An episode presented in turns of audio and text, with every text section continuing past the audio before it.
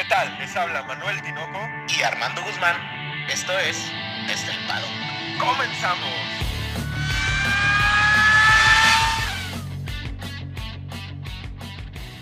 Armando, cinco palabras.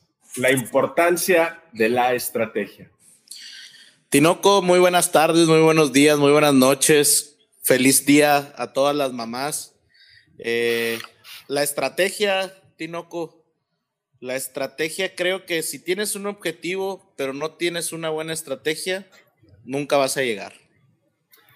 Así es, y resulta extraño cómo es que se le sigue yendo por cuestiones fuera de, pista los triunfos a Red Bull, Armando es. Ya lo platicamos el fin de semana pasado, era importantísimo que el equipo completo, la escudería completa estuviera al 100 y desafortunadamente no lo estuvieron, Armando. Mm, no sé, eh, vuelvo a lo mismo y eh, voy a sonar repetitivo a Portugal creo que más allá de ser los campeones, pues está saliendo a relucir la suerte del campeón Tinoco. Bueno, o sea, entre mejor, o sea, obviamente eh, son los campeones por algo, me explico, o sea, por algo tienen ese nivel de perfección, creo yo, Tinoco, que, que hace que si realmente le quieres ganar, como dijo creo que fue Nico Rosberg, que dijo, si realmente quieres ganarle a Mercedes, necesitas ser perfecto.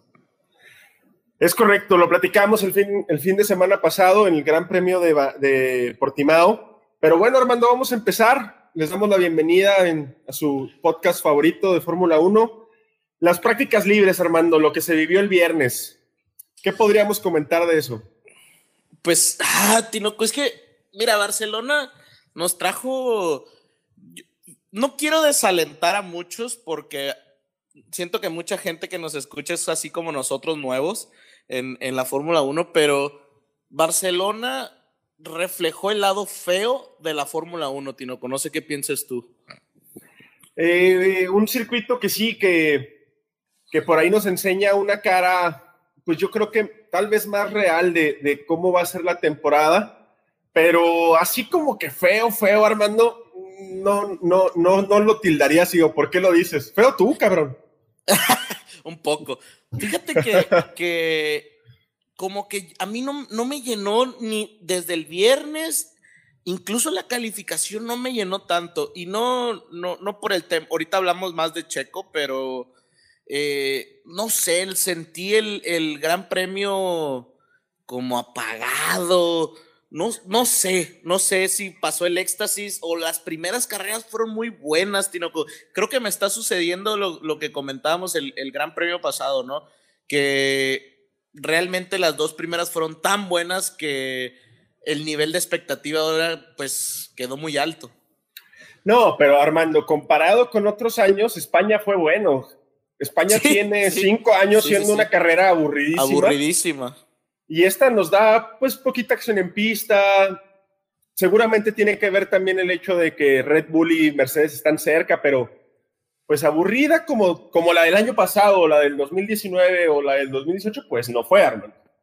Fíjate que eh, en el tema de las prácticas, Tinoco, yo creo que aquí destacar que realmente los, los equipos no se estaban preocupando tanto en sí por el Gran Premio de Barcelona, se estaban preocupando de que estuviera funcionando el, monoplaza mm, para toda la temporada. Y, se notaba porque no veías algo tan marcado en las estrategias, sino que cada quien estaba como en su onda, ¿no? De, hecho, vimos a los McLaren por allá los viernes clasificando en los 14 por allá, ¿no? Sí, hay que recordar que el Gran Premio, o bueno, el circuito en Montmeló, le dicen la prueba del algodón porque tiene todas estas cualidades que lo hacen una prueba real de cómo está tu monoplaza o cómo va a estar en la gran mayoría de los circuitos. Con base en esto, pues veíamos a McLaren muy atrás, a los Alpine muy fuerte, de repente, como que cada quien jugaba en su tablerito y no le importaba lo que los demás estaban haciendo. Creo que a muchas de las cosas que platicamos el, el jueves pasado, Tinoco, le dimos en el punto, ¿eh? porque fue una carrera en donde todo lo que mencionamos, cuestión de las presiones a los diferentes pilotos, etcétera, pues se fue, se fue viendo desde, desde la clasificación, porque realmente algo de, los, de las prácticas que recalcar, pues no muchas cosas, pero en la, la calificación sí, esa sí se puso buena, Tino, esa, porque todo el mundo sabíamos que con la, lo difícil que era rebasar en, en Barcelona, pues la calificación tenía muchísimo que ver para, para la carrera. Oye, sí, como es un circuito ya con mucha tradición, al ser los monoplazas más grandes, pues el adelantamiento se complica demasiado. La posición era importantísima y lo dijimos nosotros, lo dijeron todos los periodistas, pues expertos. Expertos y también incluso Pirelli. Pirelli dijo que iba a primar la posición en pista sobre la estrategia. Error que le pasó a Red Bull, por ejemplo.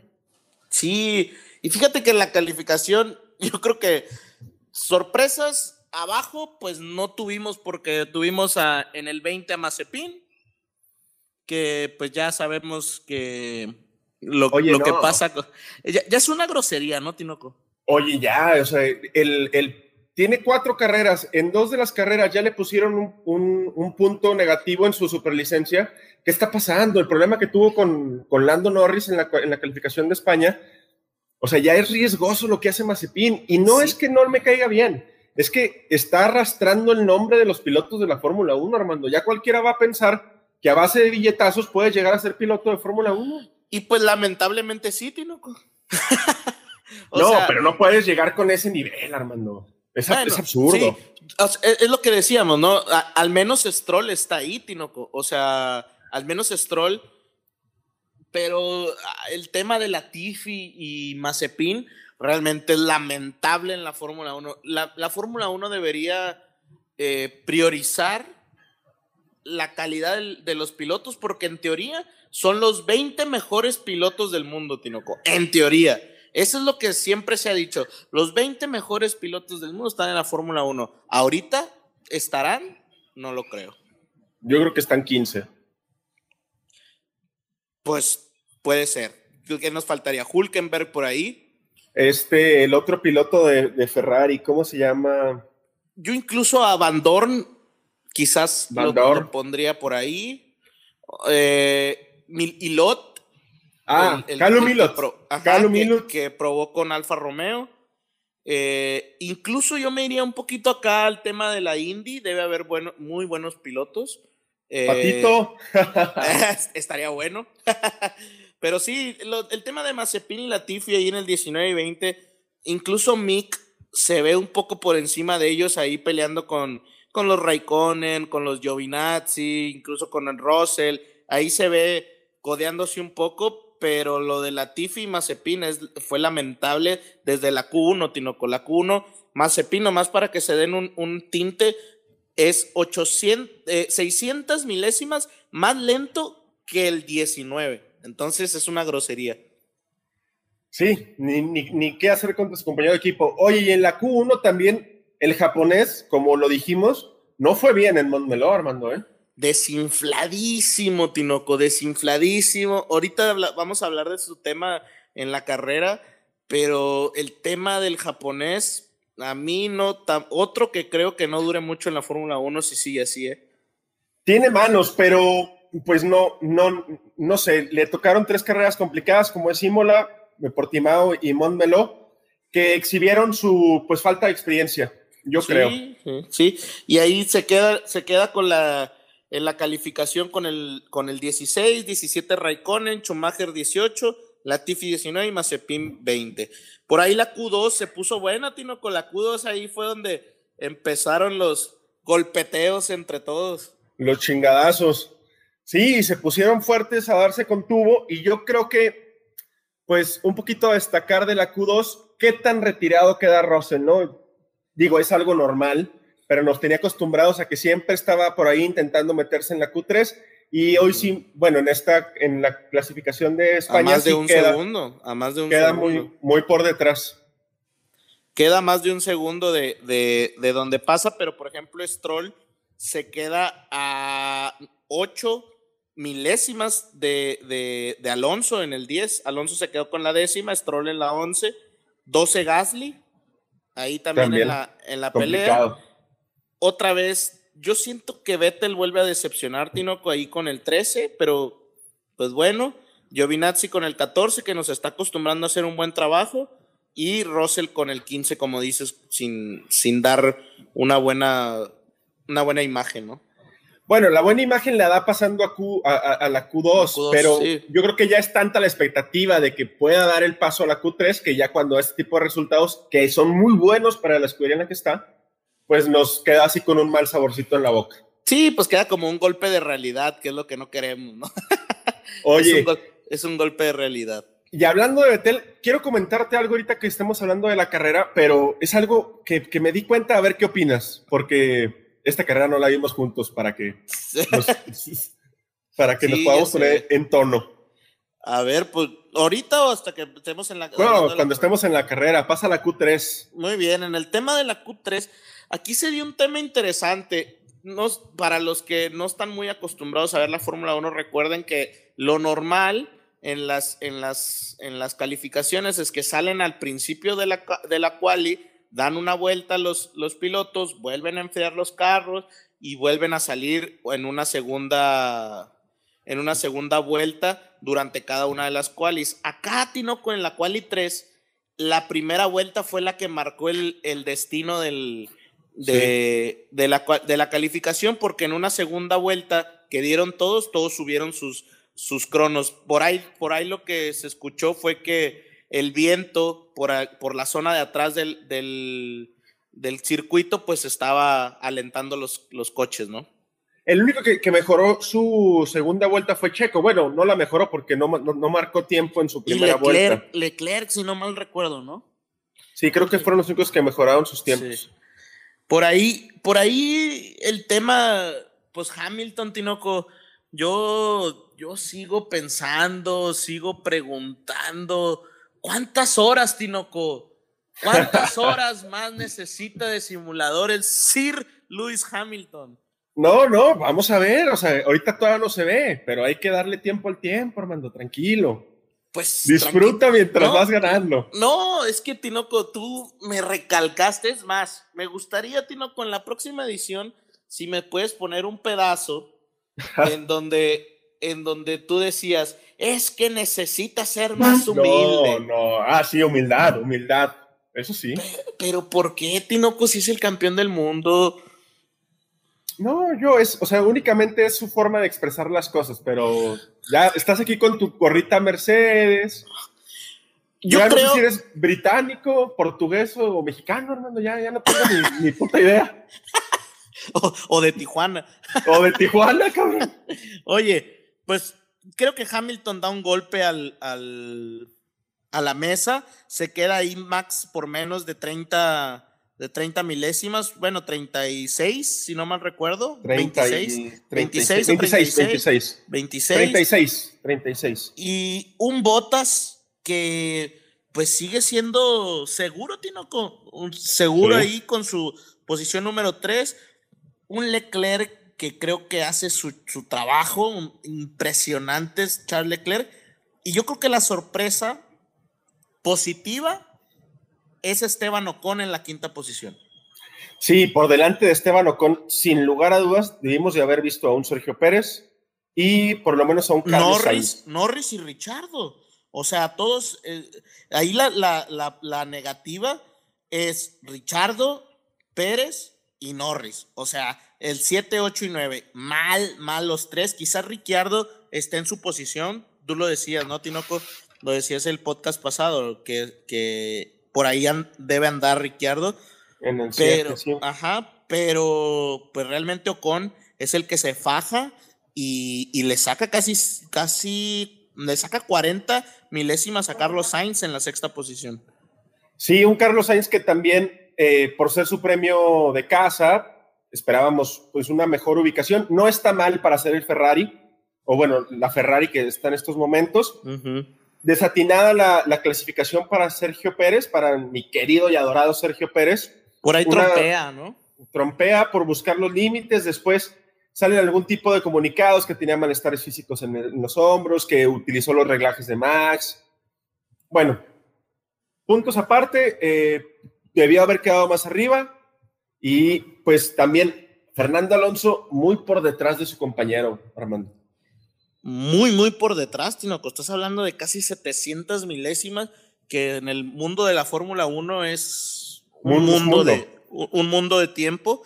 Eh, creo que aún no está bien acoplado. A mí me sorprende mucho Norris porque como quiera Ricciardo le saca 400 y el tema de Checo, ah, Tinoco, ahí sí yo yo tú sabes que yo soy aficionado totalmente cuando hablamos de Checo, pero pues también hay que tener ese lado objetivo y creo que en la calificación tanto de Portimao como de España dejó mucho que desear. O sea, en la calificación uno lo espera ahí en el 3, 4, ya un quinto, ¿verdad? O sea, pero pues realmente como debe calificar es como en Imola, un segundo lugar, tercer lugar, por ahí.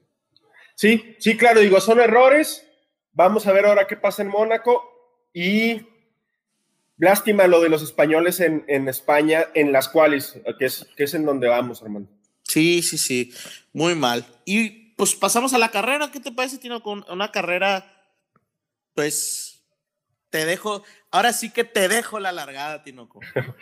Sí, hay que, hay que, para los que no están acostumbrados a ver la Fórmula 1 o están empezando a verla, el, el, Gran Premio de España en Montmeló suele ser una carrera de las aburridas uh -huh. y donde prima mucho la importancia en pista. Hay una situación muy fácil para adelantar posiciones que es en la largada y tenemos una largada con un Max Verstappen bestial, Armando, bestial al límite. Al llegar a la curva, curva número 2, le avienta el carro a Hamilton y le pone sobre la mesa, o frenas o nos vamos a la chingada los dos.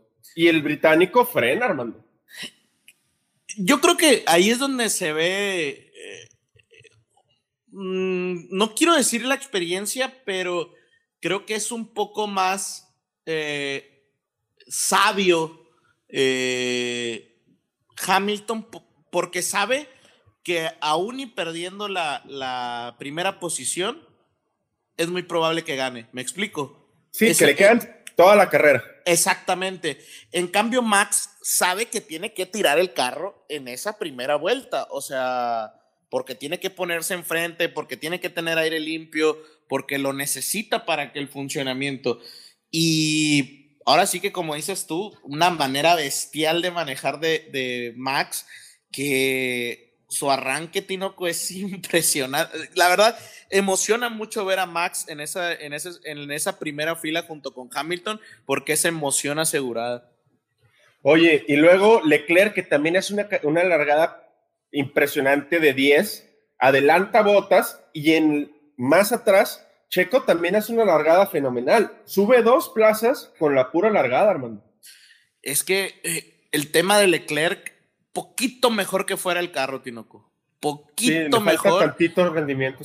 y hace lo de 2019. En 2019 vimos un Charles Leclerc que yo vuelvo a lo mismo. Apabulló a Sebastián Vettel. Lo hizo, pero garra. Ahí fue cuando vimos todas estos. Este, eh, despistes, entre comillas, de Betel, pero que afectaban a Charles, ¿no? Claro. Y pues en otra parte lo de, lo de Sergio, que hace una muy buena largada. Me parece ahí que Carlos Sainz tiene un problemita para largar y que a Ocon pues se lo come después de, de salir de la curva número 2. Creo que Ocon tiene mucho que dar, pero le falta eh, más, más, más vueltas, más vueltas, más vueltas porque realmente eh, yo, a mí me tiene impresionado. A mí me cae muy mal Esteban Ocon, pero, pero creo que esta temporada, pues está, como dijiste tú, se está ganando ese lugar que nadie sabe quién tiene, ¿verdad? Claro. Y después, pues las, las demás largadas, Norris sale más o menos, y ya en la parte trasera, pues nada más tenemos que destacar por ahí la largada de Kimi, que también sube dos o tres posiciones. Uh -huh. Y en, la primer, en el primer tercio de la carrera volvemos a ver otro de los grandes, de las grandes áreas de oportunidad que tiene eh, el motor Honda o el, el, el, equipo motorizado por Honda, los equipos. Yuki se, se queda sin monoplaza, Armando. Sí, pero por ahí estaba viendo lo que comentaron, que, que todo lo del radio se para el carro y dice, y Yuki en el, en el, en el radio dice, ¿sabes qué? Se apagó el carro. Dice, este carro se apagó, ¿verdad? Creo que dice unbelievable, de que como que increíble, ¿no? Y, o sea, no lo puedo creer. Y, y realmente por ahí en uno de los pianos, al parecer, lijó el piso, que le llaman en el, en el mundo de la Fórmula 1, que según con esa lijada de piso, pudo haber hecho que fallara algo del, del carro. Por ahí dicen que todo lo que dijo en el radio fue como para echarle la culpa al motor, pero pues realmente fue culpa de él, ¿verdad? Pues hayan sido, haya sido como haya sido. Este, un saludo para ahí para Andrés, que dice mucho esa frase. Eh, pues se queda fuera de la carrera, es el único DNF que tenemos y como dijimos, le va mal al japonés en España. Pasando por ahí, tenemos que Max sigue liderando muy bien. Leclerc taponea botas de forma fenomenal y hace que se, descuelguen los dos pilotos en la primera línea. Y Ricciardo sirve de tapón para nuestro querido Sergio Pérez. Fíjate, eh, cuando inicia la, después de, que es el reinicio de carrera, después del safety car, creo que el safety fue como en la séptima, octava, por en ahí. La décima. En la décima. En la décima, me parece que es en la décima. Este, yo, yo tenía la esperanza de que Checo, este, rebasara a Carlos, porque realmente, digo a Carlos, a Ricciardo, porque realmente Ricciardo le puso un tapón muy mal que Tinoco, yo no sé qué piensas tú, pero yo pienso que debieron haberlo penalizado. Sí, y vamos a explicar por qué. La FIA determina en su reglamento que tú tienes un movimiento en la recta para proteger la curva de un piloto que va por detrás y un movimiento a la salida de la misma curva para cuidar la, cuerda de la curva. Y vemos que por un, por, una lado, por un lado los McLaren eran fuertes en recta, estaban bien, bien con el setup de rectas, y por el otro, Daniel iba haciendo un zigzag que al ser la pista tan estrecha, pues te impide encontrar un espacio por donde meterte, hermano.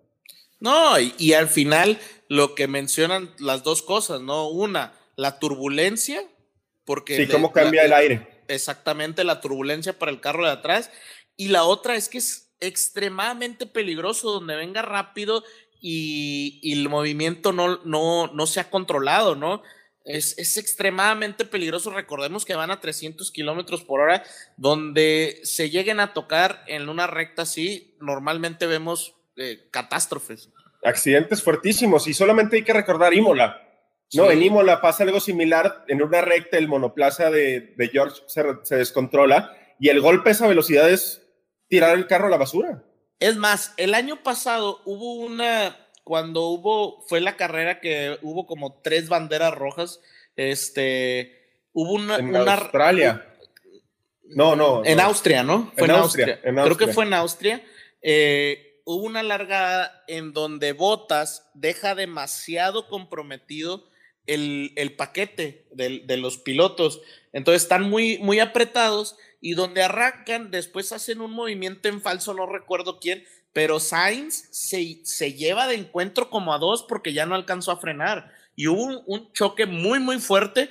Ni siquiera habían pasado la, la línea de meta. Entonces, en, la, en realmente yo pienso que es, Red Bull debió haber protestado un poco más para que otra vez la FIA tomara cartas en el asunto inmediatamente. Donde le hubieran puesto una sanción de cinco segundos a Ricciardo, pues ya no era batalla con Checo, déjalo pasar y que haga su carrera, ¿no?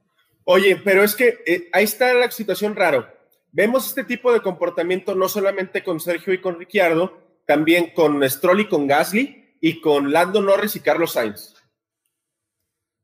Tanto Stroll como Lando hacen un movimiento muy raro justo antes del, del, adelantamiento y la FIA no los penaliza, pero al menos pone under investigation. Estos se dan después de la llamada de atención por parte de la FIA Ricciardo pero la FIA tomó 40 vueltas en, llamar la atención a Ricciardo, Armando. Mucho tiempo. No, y, realmente, y no es excusa, ¿eh? porque realmente Checo debió haber intentado eso desde. Yo, yo pienso, ¿verdad? Yo creo que es que es muy fácil desde afuera, obviamente, nosotros decir, ya, tírale el carro, ¿no?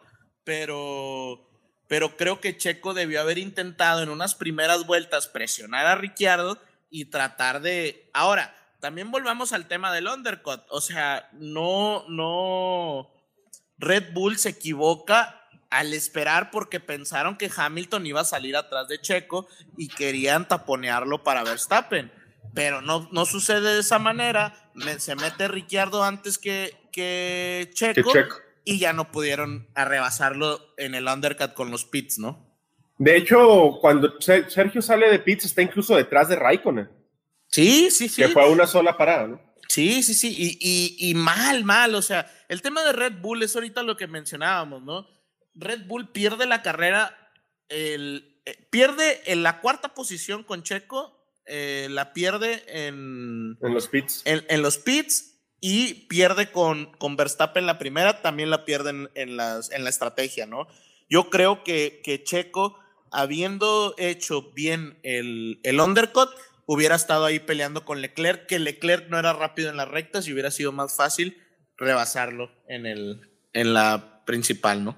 O al menos llegarle y estar compitiendo por ahí al final de las, de las vueltas. Ahorita que mencionaste a Botas, hay un detalle que me encantó de Botas, Armando. Cuando, cuando Hamilton supera a Max y va por la punta, saliendo de la curva 10, me parece, yo pensé que por parte del equipo le iban a decir a Botas que lo dejara adelantarlo y Botas defendió la plaza. Digo, como quiera lo adelantaron, pero Botas defendió la plaza. Ya no se deja eh, pasar por encima tan fácil. Pero, Tinoco, ahí es donde digo, ¿y tú qué? O sea, que no estaba peleando nada. No estaba peleando nada. O sea, no era su pelea. Es, como Checo, es como Checo. Checo dejó pasar a Verstappen porque no tenía nada que hacer con él. O sea, no era su pelea. No, no, bueno, yo creo que no era su pelea. Ahí no sé por qué te haya gustado, qué, qué, viste o qué, qué, te parece. Pues se quita un poquito ese uniforme de, de piloto pisoteado. Pues es que, pero no estaba en la pelea, tío. Bueno, a mí, no se me hace. Yo creo Oye, que y McLaren pasar más fácil. McLaren demuestra ser la escudería menos tóxica porque lo que pasó en Imola, cuando le piden a Norris dejarse adelantar por Ricciardo, hoy se lo devuelven a Ricciardo y le piden a Norris cuando Ricciardo sale de, su pit stop que se deje adelantar. Y es que Norris, Tinoco, a mí me pareció muy raro, pero qué feo ritmo tenía el, Norris. O sea, nunca se pudo acoplar a, a, la pista cuando Ricciardo. Ahí es donde me llama un poco la atención. Eh, cómo, cómo va a ser las próximas carreras, cuando ya entremos a un Baku, cuando ya entremos a un Mónaco, cuando ya entremos a estas pistas que, que pues son más complicadas y que pues quizás no veamos al mismo Norris que vimos las carreras pasadas. Quién sabe, esperemos que no se desinfle. El ritmo de Norris era terrible, el ritmo de Carlos Sainz era horrible, no, tenían un ritmo constante. Pierre Gasly también no, no logra cuadrar eh, y poner en, temperatura sus, sus, neumáticos, tiene problemas con los pit stops. otra cualidad que también tiene Red Bull, hermano.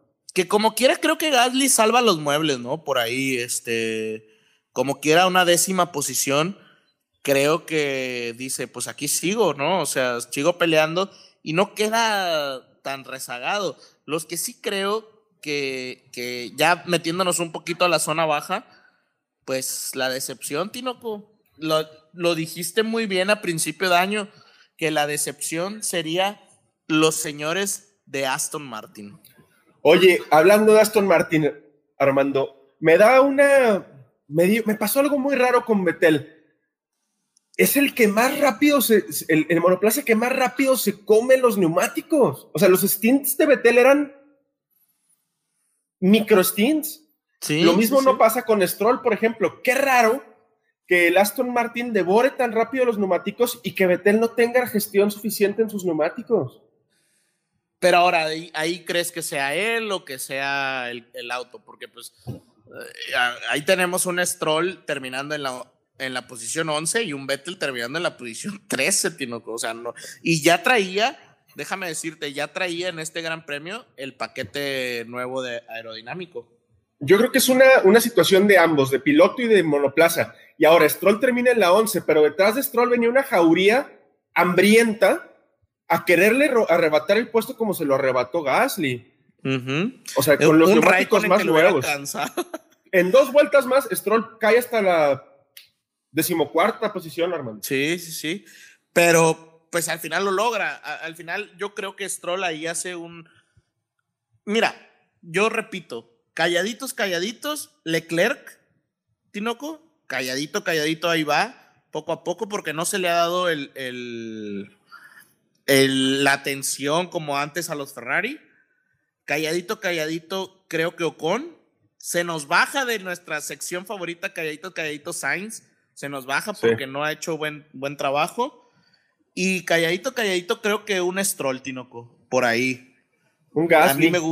un Gasly, un Gasly que pues al final remonta porque había hecho malas, no malas carreras, había tenido mala suerte, siento yo.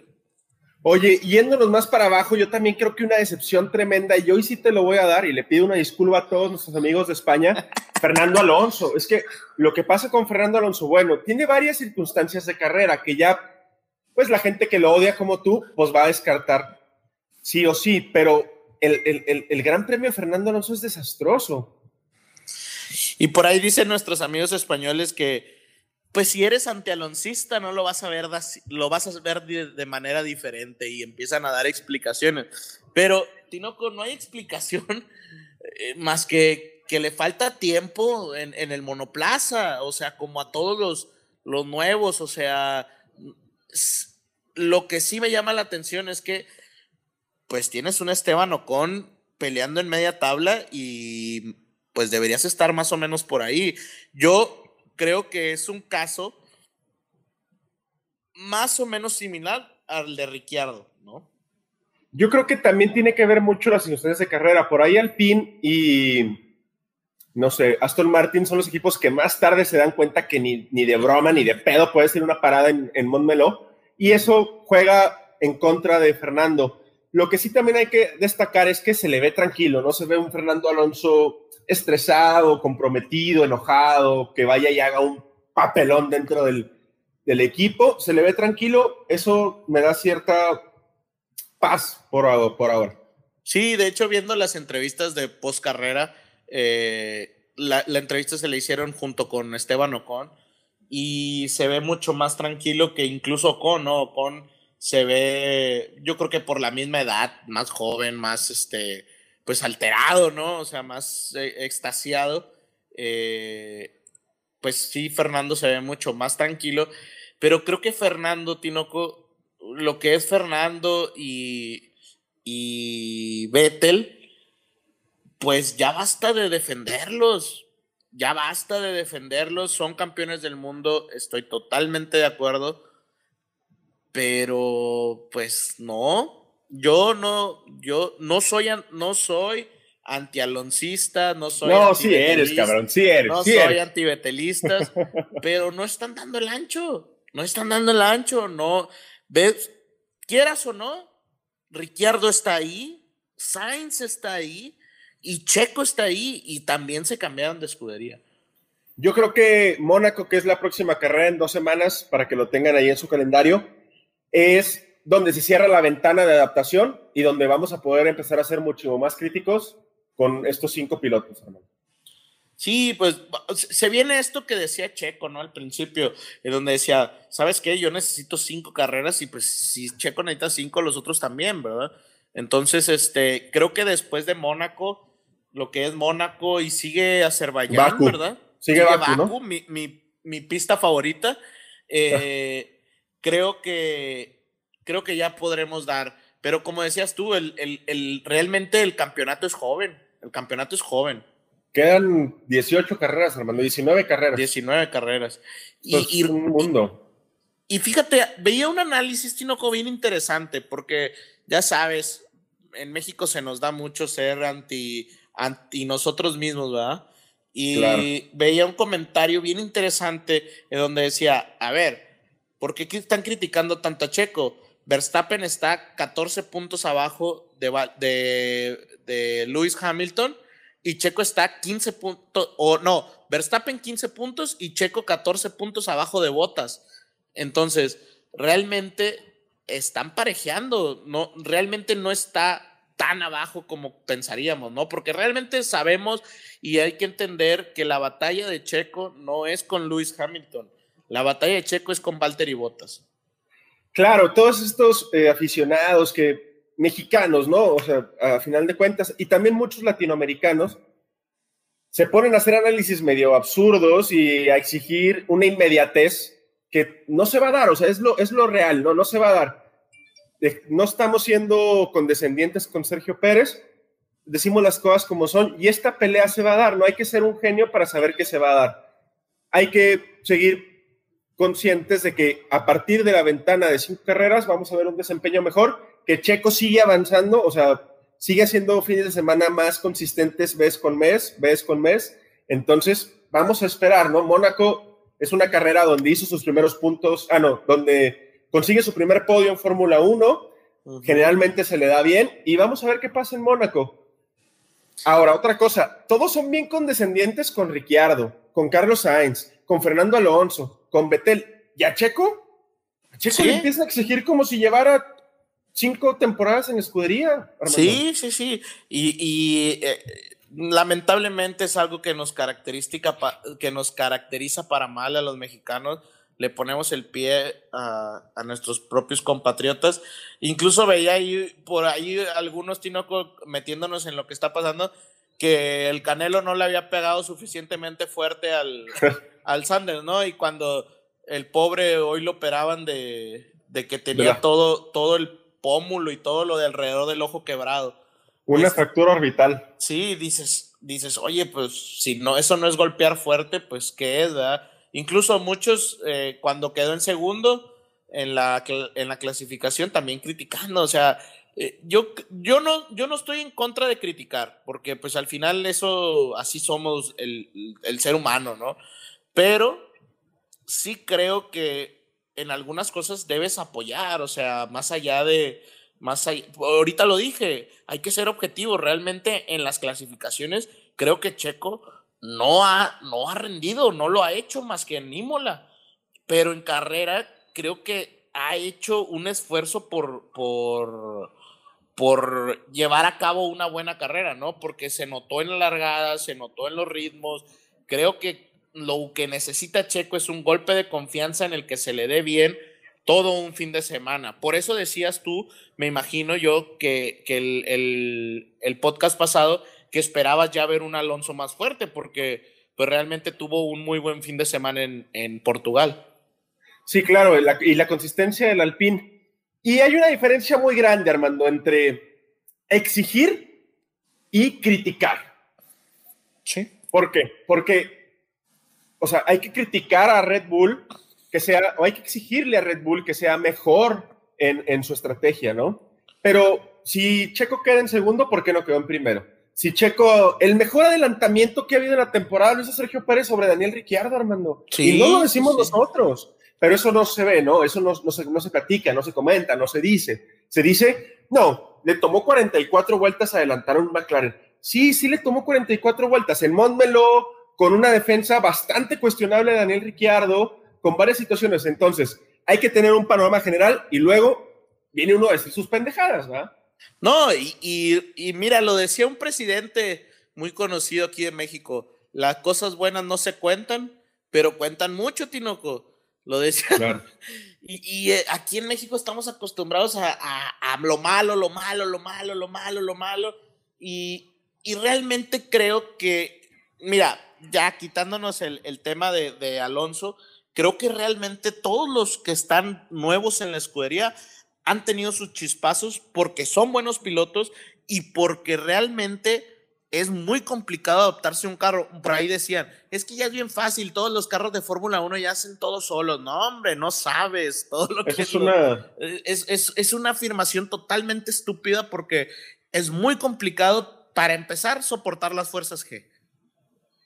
Sí, adaptar tu carro a ese estrés durante tu cuerpo, a ese estrés que dura que dura una hora, son, son atletas. Y vamos a cerrar con una cosa, Armando. La estrategia que plantea Mercedes es fenomenal. Es que el equipo de Mercedes es un relojito suizo avanzando milimétricamente aceitado, cabrón. Fíjate que, pues, Tinoco, tengo, tengo que decírtelo. Es eh, el, tema de, de, de, de Mercedes, más allá de la suerte del campeón, es que por algo son siete veces campeones del mundo, Tinoco. Eh, yo creo que es por ese equipo tan fuerte que tiene y que es un área de oportunidad tremenda para Red Bull. ¿eh? Es, es donde se tiene que enfocar, porque su rendimiento de carrera está, porque su monoplaza está, porque su pareja de pilotos está. Yo creo que hay que cerrar con un excelente equipo, Armando. Es lo que, lo que el área de oportunidad precisa que tiene Red Bull. Creo que Red Bull puede ganarle, pero tiene que entender que necesita hacer todo a la perfección. O sea, y creo que algo que mostró Montmeló en este, en, este, en este gran premio, pues es que la estrategia tiene mucho que ver, más allá de que tengas un buen monoplaza, más allá de todo del ritmo, pues con un error puedes cambiar toda la carrera, ¿no? No es, no, no, y, y en la Fórmula 1 son errores que no puedes corregir como quizás en un fútbol o un básquetbol, acá son errores que pues son incorregibles, ¿no? Claro, claro, ese es el área de oportunidad que tiene y vamos a cerrar, Armando, hay que mandar una felicitación al, campeón del mundo mexicano, al Canelo, desde el paddock. Muchas felicidades para el Canelo, Armando. Sí, la verdad que, que, pelea, ahora sí dio una, una muy buena exhibición. Pero no te me vas a escapar, Tinoco, porque te tengo, te tengo, la pregunta. ¿Qué dijiste? Ya, ya, ya la libré. Porque que. Eh, no, no, no, no, no. Yo te estaba esperando este momento, Tinoco. ¿Cuántas horas de simulador le hicieron falta? Me vas a preguntar. No, no, no, esa ya, esa ya, ya la hice. No, Tinoco, mi pregunta es: ¿Betel y Fernando Alonso se van a levantar o ya no se levantaron? Esa es mi pregunta. Lo dudo, lo dudo mucho de Betel. Levantarnos, levantarse en cuanto a terminar entre los primeros 12, lo dudo mucho de Betel. No, no veo ya, ya no lo veo en el top 12. ¿Se queda en la escudería? Sí, sí, sí se quedan. Los dos. Los dos se quedan, aún y teniendo malos resultados. Sí, sí, los dos se quedan. Armando, ¿tú qué opinas? No, yo también, pero creo que creo que nos van a quedar todavía muchas decepciones por parte de los dos. Me, me encantaría ver, me encantaría ver. Es que es impresionante, Tino, que es impresionante cómo en la semana pasada, Tinoco, veíamos unos comentaristas que necesitamos hablar de la grandeza y ahora no hallaban dónde meterse, Tinoco. No pues hallaban dónde meterse. así es la Fórmula 1, no hallaban, Tinoco. Y yo, les, yo te dije que no debían hacerse falsas esperanzas con Fernando Alonso, pero bueno, cada quien. Pues vamos a ver, Armando, vamos a ver y... Tinoco, se viene una semana de muchas cosas porque vamos a tener muchos temas. Ahora sí, tenemos una semanita de descanso y hay muchas cosas que explicar. Ahí por ahí vamos a explicar un poco de Fórmula 101 para, para los aficionados novatos como nosotros. Y pues algo de historia estaría bueno, ¿no? Sí, el día jueves, el día jueves lo van a tener para que recuerden y lo apunten por ahí. Nos volvemos a ver el jueves, Armando. Tinoco, box box. Box box. Box box. box. I would, I would like to go to the end.